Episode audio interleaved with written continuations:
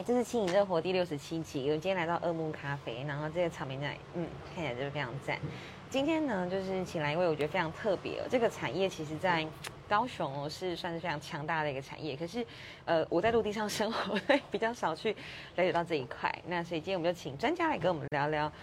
那我们欢迎得了嘉豪 Seafood。嗨，大家好，西富老师，你好，三号西富。对，你在做的事情就是远洋渔业。对我比较偏协助远洋渔业的从业人员去做一些比较偏现现在大家常听到 ESG 的工作，就是比较永续发展相关的工作，这样子。就是他们怎么在捕鱼的时候可以留下鱼苗，然后爱护地球，让鱼可以活。鱼苗比较鱼苗的概念比较不一样，鱼鱼苗比较偏养殖。对，那。呃，在远洋渔业来说，就是比较常看到，就是说你怕某一个物种被捕的太多，或者是呃在捕特定的物种的同时，会影响到其他的物种。可以举例吗？因为我们对于渔业的知识真的了解的甚少。好啊，就是我举个简单的例子，就是我今天呃撒了网，然后我想要抓土托鱼，我讲一个，就是他们两个其实。我我这样讲有点不太专业，可是我用这样子比喻其实比较容易懂。就是我撒了网，我想要抓土托鱼，可是我撒网下去，我的网子上面没有装任何的监视器，没有装任何的筛选器，所以我的网子捞上来的时候，抓到的可能会摸啊啊，会会有其他。那拖网渔船它就是会有两块钢片，然后在海床上拉嘛，所以可能就会破坏。呃，比较底层的物种，或者是珊瑚啊、礁盘啊等等的这样子。你最近有看《阿凡达二》吗？有啊，很兴奋。看到《阿凡达》的时候，内心里面会一直想说啊，这个就是鲸鱼，这个就是什么这样。真的，我觉得那个世界是一个很棒的世界。可是我觉得在台湾的人，我们就是四面环海，我们比较了解海鲜怎么吃，吃的很到位。可是海洋真的是理解是很少哎。诶，这个其实海鲜应该这样讲，就是其实不管怎么样，呃。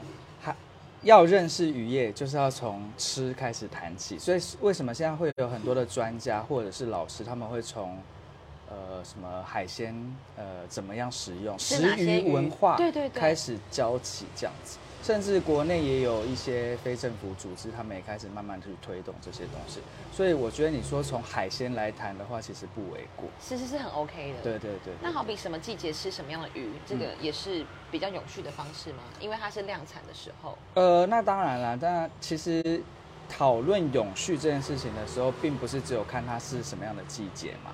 那我们我的工作只是比较针对于说对于渔业资源这一块，但如果你想要长期的去讨论永续的话，当然还包括说我在台湾吃到的鱼，跟我远从挪威进口的鲑鱼中间还要经过呃运输，然后会有多少的碳排放，这个都是非常一体两面的事情，谈了以后会觉得哦蛮辛苦的。对，那你自己呢？你自己在使用海鲜上的选择？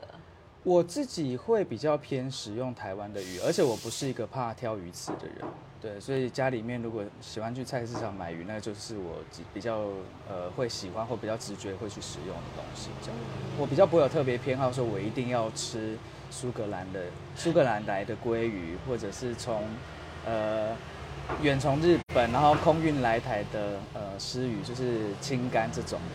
因为其实营养价值都是一样，对不对？只有我们存在的那种可能国外的东西比较好的这种。其实也不一定来，要看，就是有一些呃物种会因为它的呃油脂的含量，OK，对，所以还是会有一定程度上的差别。但其实以普遍来说啦，鱼类的蛋白质都是很好。对，所以才会像你保养的看起来。我没有，我是我的保养比较像是在运动，比较比较没有针对食物。OK，那就是远洋渔业这件事情，在南台湾，在高雄是一个很强大的产业。你是怎么接触到的呢？就是进入这个行业，因为我觉得它也算是从业的人算多吗？还是少？我对这个产业没有很多的了解。以整体的供应链来说，我们不单看渔业。其实整个南台湾有非常大的供应链体系去支援远洋渔业这一块，从高雄的造船开始，然后运输，然后造船完以后有渔船出去捕鱼，捕鱼回来以后前镇渔港就是高雄市政府的规划，让前镇渔港那边是一个很好的盖冷冻库的腹地，所以又有冷冻库可以储存这些捕进来的渔货。那呃，高雄又是一个非常大的输出呃输出的港口，所以又可以出口到其他地方去，所以是整个高雄市政府的氛围去支撑了这个产业的发展。这样，那你刚刚提到说我是怎么样进入这产业，其实说来也有点惭愧，因为我家里面其实就是在做远洋渔业的，对，只是家里面的就是长辈他们做的工作就是呃捕鱼的工作。你现在集合的对象，我还没有集合到我们家，但是集合的方向的确是像我们家这样子的角色。对，那我觉得不管怎么样，都有它应该存在的价值，因为对永续来说，就是你必须要促进经济发展，所以家里面在做促进经济发展的事情。那你必须要同促进经济发展，同时你必须要照顾到环境，照顾到这个从业人员。这个环境跟从业人员这一块，就是我现在在投入的工作。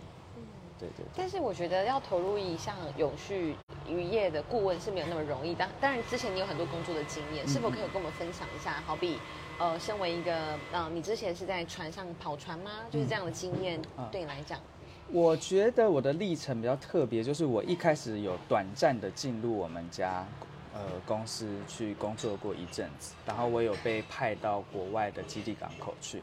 那当我从那个船舱里面看到好像永无止境的渔获从船舱搬出来的时候，然后我那时候就突然想到一件事情，就是说，哎，这些渔业资源是不是跟石油一样，有一天会被耗尽？然后或者是说，鱼或是油的这个价格会不会就越来越高，越来越高？这样这样子的概念就是有点扎根，所以我后来就决定先不想工作，我就去英国读书。然后在英国读书呢，也是有一段小小的插曲，就是我当时候去英国读书的时候，因为要诈骗妈妈或者是阿公的钱，就是支持我去读书，所以我当时候一开始去申请的其实是商务相关的，对，所以我拿到呃学校给我的 offer 以后呢，我就到了英国，我就立刻转系。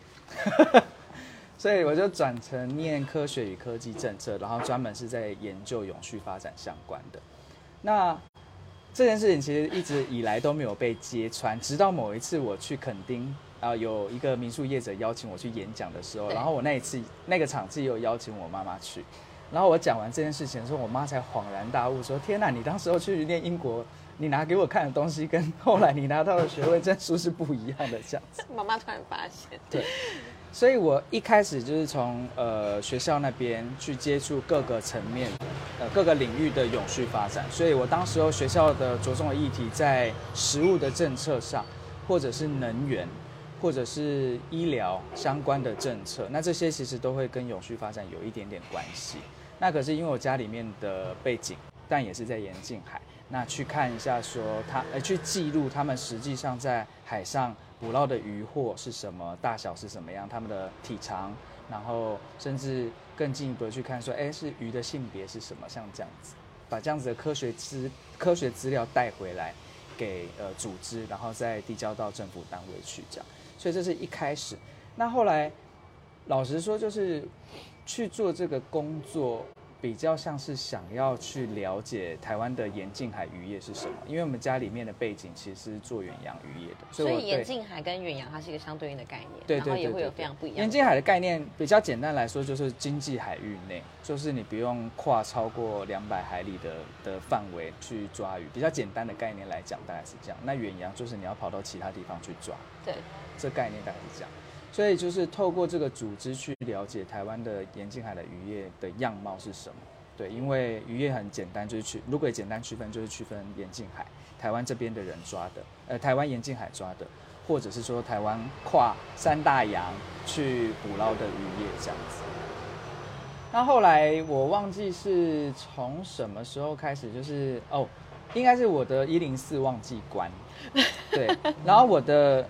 呃，我的学历背景还有我的论文名称有放在我的一零四上面，所以我在之前的一个呃，我的雇主叫做 BV 台湾卫理呃屏保验证，它名字太长了，但是它简称叫 BV Bureau Veritas，它是一间法国公司，那我就有被他们联系，然后他们说他们想要，他们要接一个客户。那这个客户最主要是在做呃远洋相关的追踪追溯机制，然后呃，最主要就是要看那渔业永续相关的东西。对，那这这也是有一点点小小插曲，因为我当时候接到电话的时候，他说：“哎，那个叉叉叉先生，请问您现在有空吗？”我当时以为是诈骗集团或者是呃推销，或者借款或者什么对推销的，我就说。我没有空，请问你有什么事？然后他就跟我说：“哦，我是 BV 集集团，但因为我本来就知道有 BV 这间公司，我就说 BV 集团，然后我是他们人资，然后我瞬间的那个态度一百八十度转变，会说我现在大概有五到十分钟的空闲时间，请问你有什么急事吗？这样子，对。然后我印象还很深，就是我后来去报道以后，我还跑去跟那个人资的，对，就是说那时候很不好意思，因为就是很常接到就是诈骗啊或者什么各种电话，对对对。所以这也是一个小插曲。那从那个公司在做的时候，我那个时候职位叫做专案经理，渔业的专案经理。那我当时候有一个小小的团队，那那个团队其实最主要就是在协助呃他们的那个客户去做海上的追踪追索，有点像是台湾常听到的那个产销履历。嗯，对，那那个追踪追溯基本上就是说，它的远洋渔船到哪边抓，抓完了以后，可能在海上透过转载船把渔货载到呃加工的国家，然后再卸货，卸货以后再由哪一个工厂去收这些货品，就是整条的那个产销履历的这个概念这样子。对，那在那个同时，其实呃因为那个客户是台湾蛮大间的渔业公司，那再加上就是有蛮多的国际上面的压力，所以他们当时候就开始有去讨论说，是不是应该要投入一些渔业人权的的议题？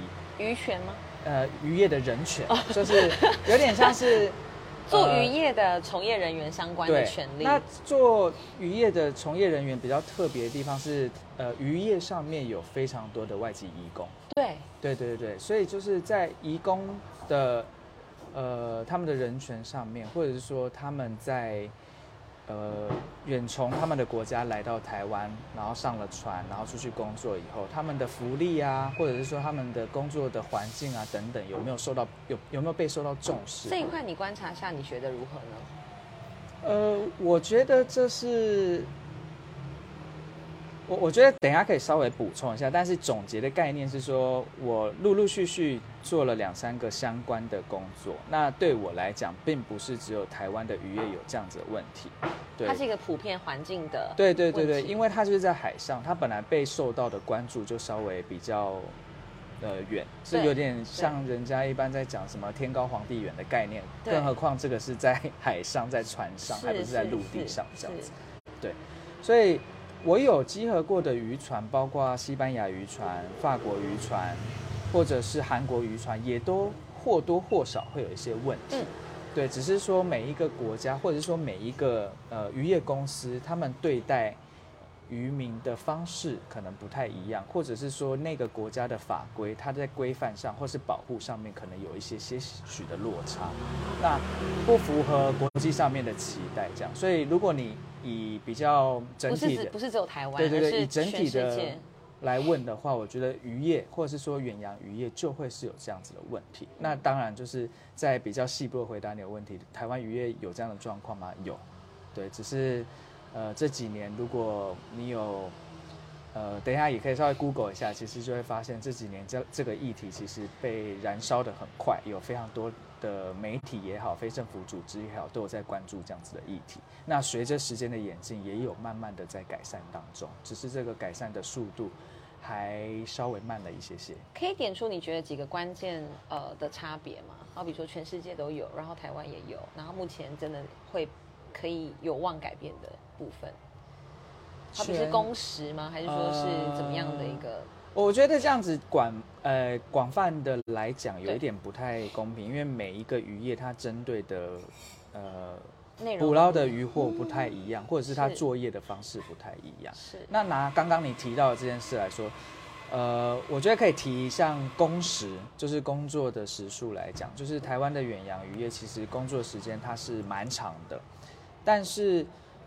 呃，台湾的渔业署已经开始慢慢有在关注这样的议题，说，哎，你可能要开始去记录，就是他们的工作时间，然后你必须要减少你的呃下钩的数量，来让他们的工作时数可以稍微下降等等。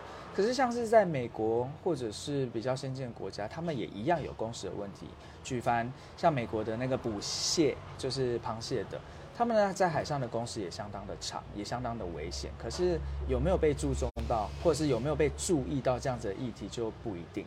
那台湾，呃，比较特别是台湾的政治立场也比较，呃，比较敏感，所以有蛮多的国外的单位会注重到台湾，因为台湾的远洋渔业非常强大。但是台湾的 地理位置也很特殊，地理位置很特殊，所以政府有时候在国际上面说话的分量，可能也没有办法像对岸这么的大声。对，所以很多的影响层面都有的，并没有办法单纯的看单一的事件这样子。你觉得我们的语言养渔业发展跟渔业发展的强大，有为我们的政治上带来什么样的好处吗？或是有被认识到我们是一个国家？政治上我觉得不太一定。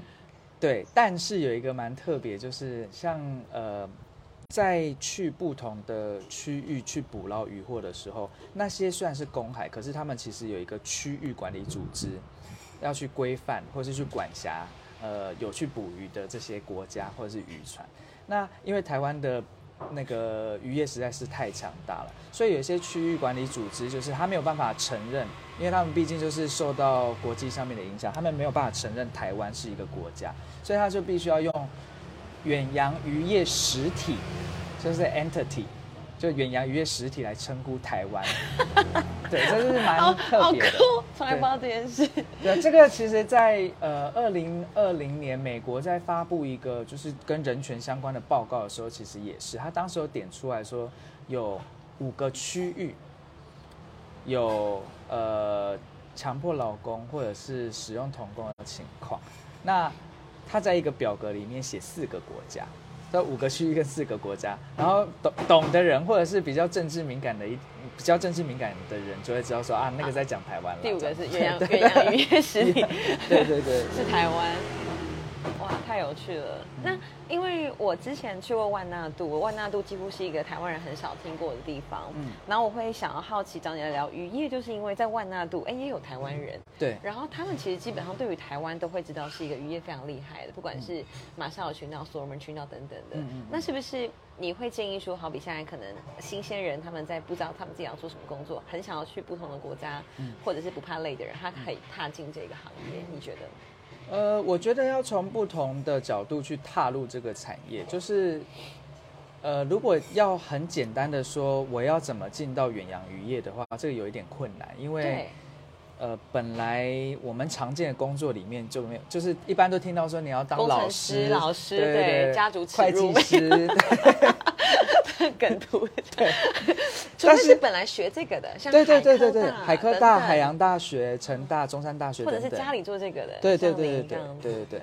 那对我来说，就是现在产业，不管是台湾，呃，不管是渔业也好，或是其他台积电也好，都已经在投入永续的相关工作，ESG 的相关工作。所以我觉得可以从这个面向去切入，说，呃，我要怎么样可以协助。不同的产业去投入在永续发展上，那这个也是我的出发的。你在为你的学学校招生？还不错，还不错，我的学校名次还蛮前面的。可以讲一下，可以讲一下。哦，我在英国是念 University of Sussex，它是在英国比较偏南边的学校。那瑟瑟什么斯吗？塞瑟克斯。对对对对对对对对。它的都市在呃 Brighton 布莱顿，那是一个气候蛮，呃，对比英国其他地方，因为通常讲到英国，就是大家说一天到晚在下雨，雾都啊，对对对。那 Brighton 是稍微还不错，然后又靠海这样子。那我们那个科系，它是在一个呃研究的单位叫做 Spru，S P R U，S P R U，对对对。这个研究单位，他们算是一个蛮强大的呃 think tank，就是智库，对，那他们在研究呃永续发展上面算是蛮前面的这样。所以等于去到那边读的话，真的就是可以把这样的概念完全的怎么样去落实，大家会一起这样的讨论。我觉得他们呃，虽然这个有一点离我的议题有点太远，但是我觉得哦，就是去念研究所，或者是你去念某一个专业的时候，你还是必须要花很多时间的投的投入去让它变成你自己的兴趣，跟你自己愿意发展的方向。我举个例子来说，就是像我刚刚一开始讲到，就是我的呃学历，它是写 Science and Technology Policy，老师他们的各个强项有些是能源相关，有些是食物相关的。那我是因为我自己的背景，呃经历，所以我想要投入渔业相关。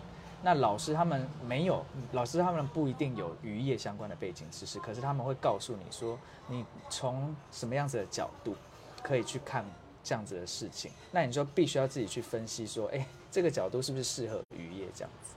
那我对，因为我刚刚听到你在讲你的所说，我就非常好奇，你的同学们后来你都有联系吗？那他们在做什么事情，或者他们当时选用的哪一些 project 当他们的可能毕业论文的讨论，还是不会去知道这件事？我的同学比较熟的有一个日本好朋友，他是在呃。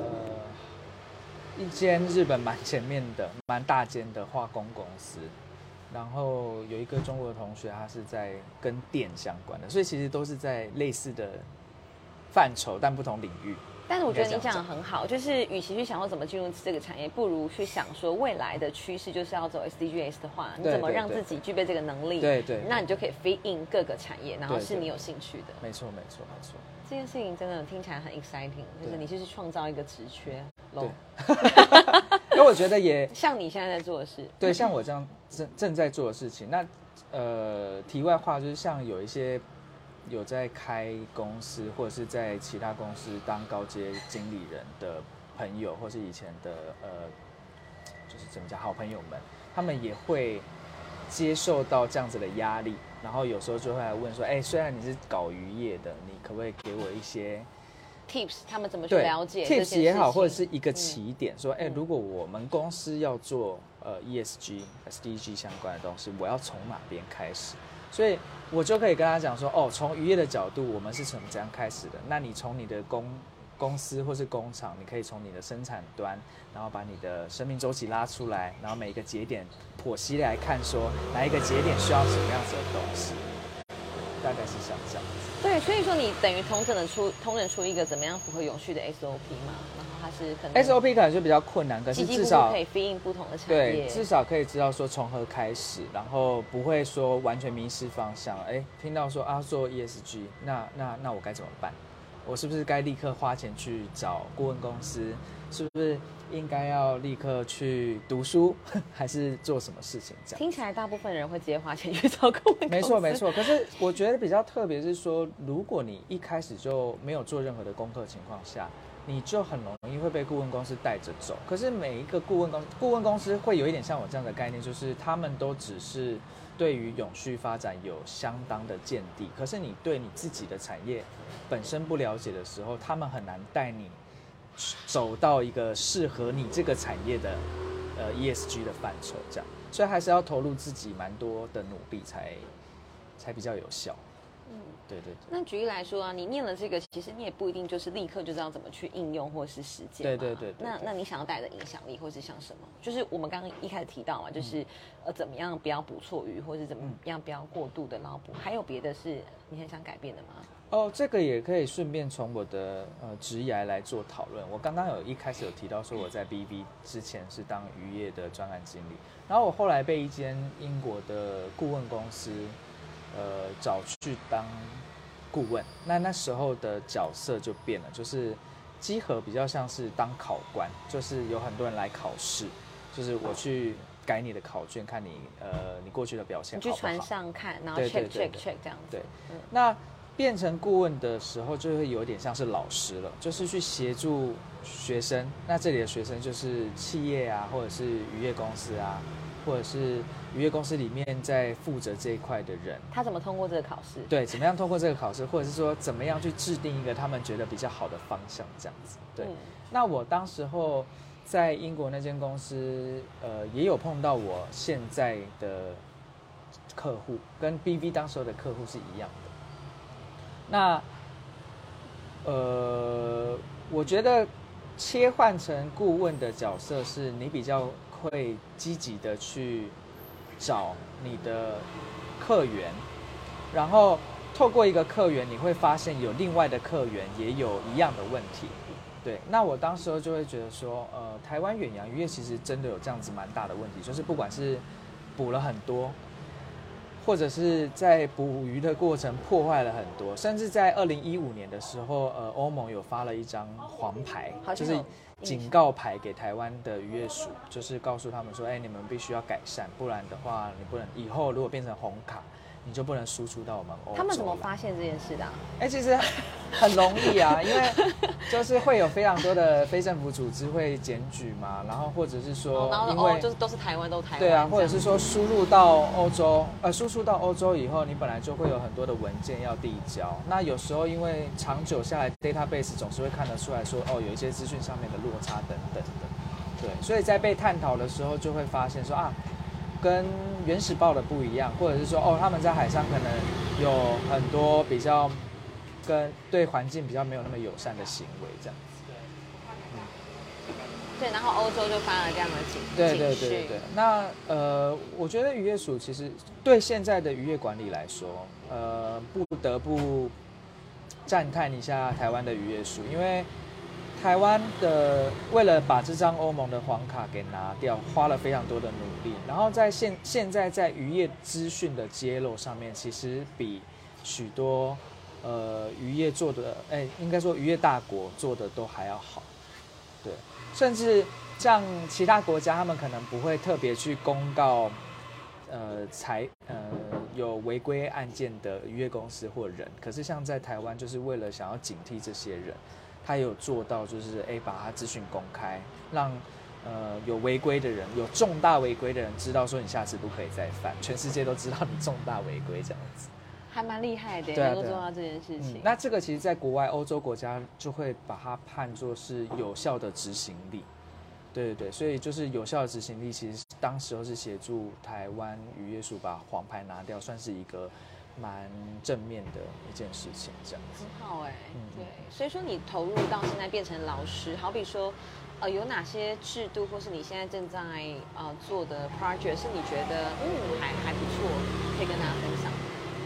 我现在在协助客户做的东西，大概也是像我刚刚讲的两个面向，一个是环境相关，一个是呃人权相关的。那在人权相关的部分，就是台湾的远洋渔业的的。长久以来的历史工业就是有台湾的中介跟外国的中介，那呃因为有不同的节点，所以呃资讯会有落差，然后 A、B、C 三者之间的认知也一样会有落落差。对，那我们在做的这些社会责任相关的专案，就是去协助让这样子的落差可以被找出来，那针对落差去进行改善。对，那除此之外，就是因为像刚刚讲的是那些，呃，有提到说天高皇帝远嘛，那渔业公司它管台诶海上的船长，有时候就是要很久以后才可以验证它的管理的方法到底好不好，有没有效。对，那也是要透过这些专案去理解。比如说，举个例子来说，就是呃，可能会希望在海上不要有特别去抓鲨鱼的渔具，那。不一定是渔业公司自己想要这么做，当然也是有啦，就是想要违规的人嘛。那有可能是船长自己船长自己想要做这样的事情，或是渔民，就是船员他们在不知情的情况下，因为很多的渔民他们是没有受到教育的，或者是没有受足够的训练，所以他们在不知情的情况下有类似的情况。那这些都不应该去逃避责任。就是都会因都会是渔业公司或者是管辖单位的责任，那就是要去找出这样子的问题，然后去跟对的人倡议说，这是渔业署应该要呃加强教育训练，加强管理。或者是告诉船东说，哎，你们必须要在什么环节上面提供船员或者是船长上面足够的教育训练，或者是要发给他们哪一些提醒事项，让他们知道说这件事情是违法的，或那后果是非常严重的。那呃，这个是环境相关。那在人权上面其实也是啊，就是当呃海上的船员们，他们实际上在国外的中介那边签的是说，呃，我每个月是多少钱？可是实际上面 B 中介跟渔业公司讲的可能有落差，那这样子就会造成很大的误会。那等到船员再去跟呃有关单位去抱怨的时候，这样的事情就很容易爆开来。嗯，对，那我们在做的相关的专案，其实都是在协助这些疑难杂症，海上的疑难杂症这样子，很了不起哎，厉害。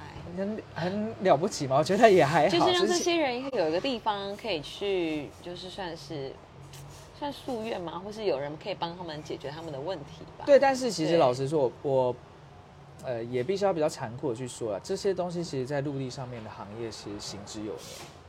所以我举一个比较简单的例子，就是你偶尔在一些大公司，你可能会在呃交易厅或者是在哪边看到什么董事长信箱这种申诉机制啊，或者是说工厂管理上面本来就会有呃台积电也好，它也会打卡或者什么，只是说远洋渔业因为太远了，或者是说它在它过去发展的太早，然后较难制度化，很难制度化。对对对对，所以并我觉得他们是应该回归正常，而并不是说我们做的工作很伟大。但是很残酷的时候，就是必须要有开始，对对对才会有有有改善。对对对，那那也非常感谢，就是把这些议题拉出来的一些非政府组织，就是、对对对对，就是很多非政府组织，他们就是有发现这样子的问题，让他们发了新闻，然后或者是告诉媒体，跟告诉别人说，哦，有这样子的实况在。对，那不管是政府也好，或是从业单位，呃，从业的组织也好，他们各自有各自的角色嘛。那并不是所有的东西都必须要依靠法规来管理。你在企业上面，或者是你在经营上面，本来就要调整一些管理的办法。对对啊，那如果说假使大家我们一般民众，我们想要更了解这些非政府组织，我们可以去关注哪些粉砖呢？或者是食鱼文化等等的。除如果要了您的这样，如果要关注的话，可以关注我。没有啦，开玩笑。但是现在新闻其实非常多啦，你只要打永续渔业，在 Google 上面打永续渔业，或者是非法渔业，那这些东西就会相继的跳出来。好，那你就要从一个地方，就是我觉得我们每一个人都必须要有呃网络试读的这个，以前是叫媒体试读，就是你要去认知到假新闻啊，对媒体发出来它的真实性在哪，或是你要去评断说，从你的角度来看这件事情的时候，跟记者写的东西是不是一致的这样子。嗯对嗯嗯，那这非常重要。对，所以我说从非法渔业，或者是说呃从永续渔业两个 Google 的面向，你都可以找到相当的相当程度的介绍。那最后很感谢你来到我们这个节目，跟大家分享原来渔业的一些知识，还有什么想跟大家补充的吗？呃，这太 open question 了，我也不知道。但是我觉得永续议题是非常重要。那渔业其实算是刚开始，那也必须要说，就是台湾这几年来受到非常多的踏法，对，就是从黄卡开始，从黄卡开始到二零二零年的人权的议题开始，就是受到非常多的踏法，但是不是台湾政府或者是台湾的渔业们、渔业公司们，并不是说他们都没有在努力，他们其实有在努力，可是不能贴这标签说他们就是故意，因为对，或者说不能说他们就是邪恶的，走的很慢，对，很慢。他。们只是不知道，或是需要有人去协助，需要人辅导。哎、我我举一个比较烂的例子哦，就是今天假设我要在一艘船，虽然这是不实际的、啊，就是假设我要在一艘船上面装一个打卡机，谁会去旅行，对不对？这是旅行。第一件事情是旅行，第二件事情是，即便说我今天老板决定我一艘船要装打卡机，那我必须要等到他下一次回来的时候，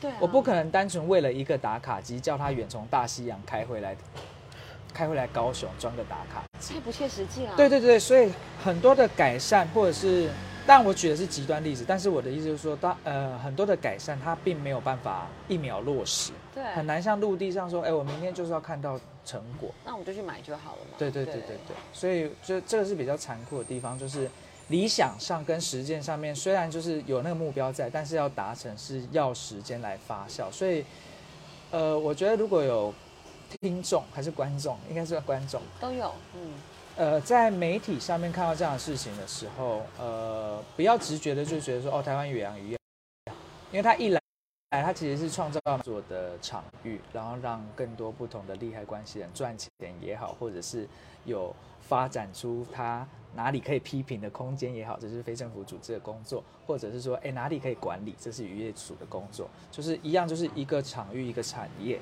那提供给不同的人去有工作做，跟有。执行正面意义的事情的地方，而且这个产这个场域拉起了高雄非常多的产值吧，对，可以这样讲，以及大家的营养价值。对对对。好，谢谢，谢谢谢谢谢谢大家。OK，好，拜拜，再见。